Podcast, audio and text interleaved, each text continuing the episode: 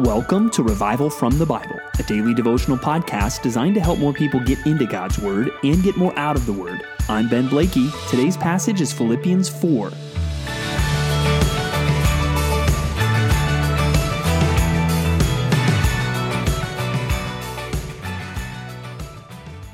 One of my sons recently asked me if there were more trees or people in the world. And so I looked up the answer and found out not only are there more trees than people, there are, they estimate, 400 times more trees than people in the world. That is a lot of trees. And it makes sense. I drive around where I live here in Idaho and I see trees everywhere. In fact, Boise means well, the city of trees. And so, as I look at these trees, at least where I live, there's generally two kinds of trees. There's the deciduous trees, which they blossom every spring and it's beautiful. And then the leaves change colors in the fall, which is also very beautiful. And then they fall off the trees and you have to rake them, which maybe doesn't feel as beautiful. And then they're kind of bare all winter. On the other hand, you have the evergreen trees. These trees, like pine trees, they stay green all year round. So picture your joy, picture your attitude like a tree. Do you want to have seasonal joy or do you want to have constant joy? Do you only want to blossom when the conditions are right? Or do you want to be green and joyful and have a good attitude all the time?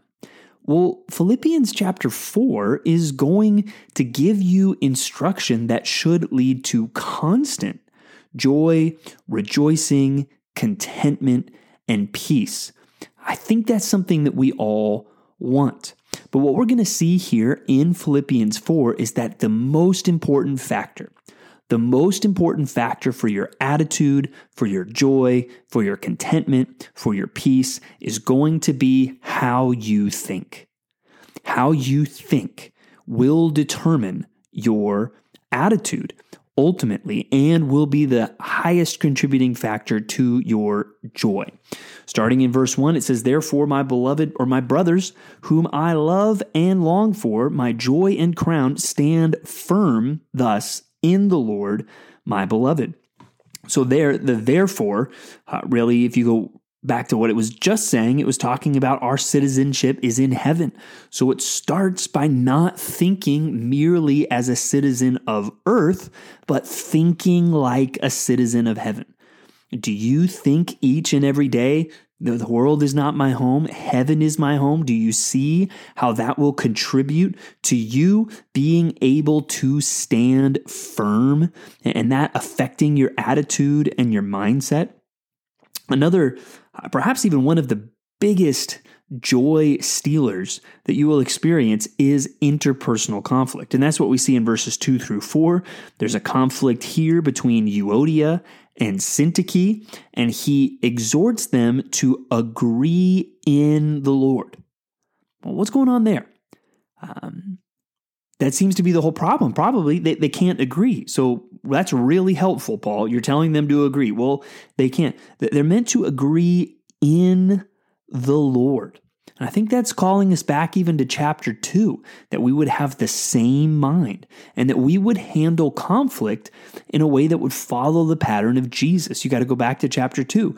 But we have to handle conflict in a way where it's not just about my desires, it's not just about what I want. I'm going to treat the other person as, as more important than myself. I'm even going to be willing to give up my own rights and even to suffer and sacrifice uh, to help resolve things with this person, that is agreeing in the Lord.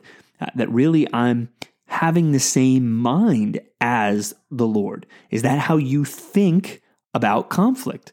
Because if it is, uh, that will help you resolve conflict and have joy uh, in your life. And then we see verse 4 the command to rejoice, even a double command rejoice in the Lord always. Again, I will say, rejoice.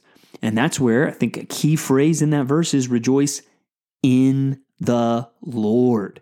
Rejoice in the Lord. That has to be the, where your rejoicing is found. And one thing you will see in Philippians 4 is that this joy is not meant to be based on our circumstances. We will see that so clearly later in the chapter, but here we see where it is supposed to be based. Our, our rejoicing is based in the Lord. And that's why it can be constant and evergreen, because the Lord, in the Lord, we always have a reason to rejoice. He is constant, He is always good, He is always faithful. The steadfast love of the Lord never ceases, His mercies never come to an end. They are new every morning. So you always have a reason to rejoice in Him. And then it says, let your reasonableness be known to everyone. Uh, if you dig down into this idea of reasonableness, it seems to have the idea of even a, a gracious response. That when other people are hostile, you are reasonable and gracious and calm. And you're able to do that really because of how you think. Again, you're rejoicing in the Lord, and you have a sense of the end of the verse the Lord is at hand, the Lord is near. I, I know that God is with me, and I know that Christ is coming soon. So when others are not gracious towards me, I can be gracious towards them when I think about these things. Another incredible joy stealer is anxiety. And here it exhorts us on how to uh, overcome anxiety in our lives. It says, Do not be anxious about anything, but in everything, by prayer and supplication with thanksgiving, let your requests be made known to God. So, summarizing, don't be anxious about anything, but pray about everything. And even the prayers should be made in thanksgiving as we let our requests be made known to God. And then it says in verse 7 And the peace of God, which surpasses all understanding, will guard your hearts and your minds in Christ Jesus. Notice it doesn't say, it doesn't say, and God will make all of your problems go away. Not what the verse says. It doesn't say that God will resolve every fearful, anxiety inducing circumstance in your life. But it says he will guard your heart and your mind. Because when we are anxious, those things will be under attack. When you are anxious, you will be tempted to think wrong, to think, well, God isn't good, or God doesn't care about me, or uh, God doesn't know what He is doing. No, the, the peace of God will guard your mind. And if we remember Jesus teaching us in Matthew 6 about anxiety, many times we're anxious because we're desiring the wrong thing. We're pursuing the things that the world seeks after instead of seeking first God's kingdom and his righteousness. And so his peace will also guard our hearts in Christ Jesus. And then here it gives us a long list of things to think about. Finally, brothers, whatever is true, whatever is honorable, whatever is just, whatever is pure, whatever is lovely, whatever is commendable, if there is any excellence, if there is anything worthy of praise, think about these things. We need to think about these things. And I've found in my own experience and as a pastor, many times when people are really struggling with uh, either just being sorrowful, with uh, just being anxious.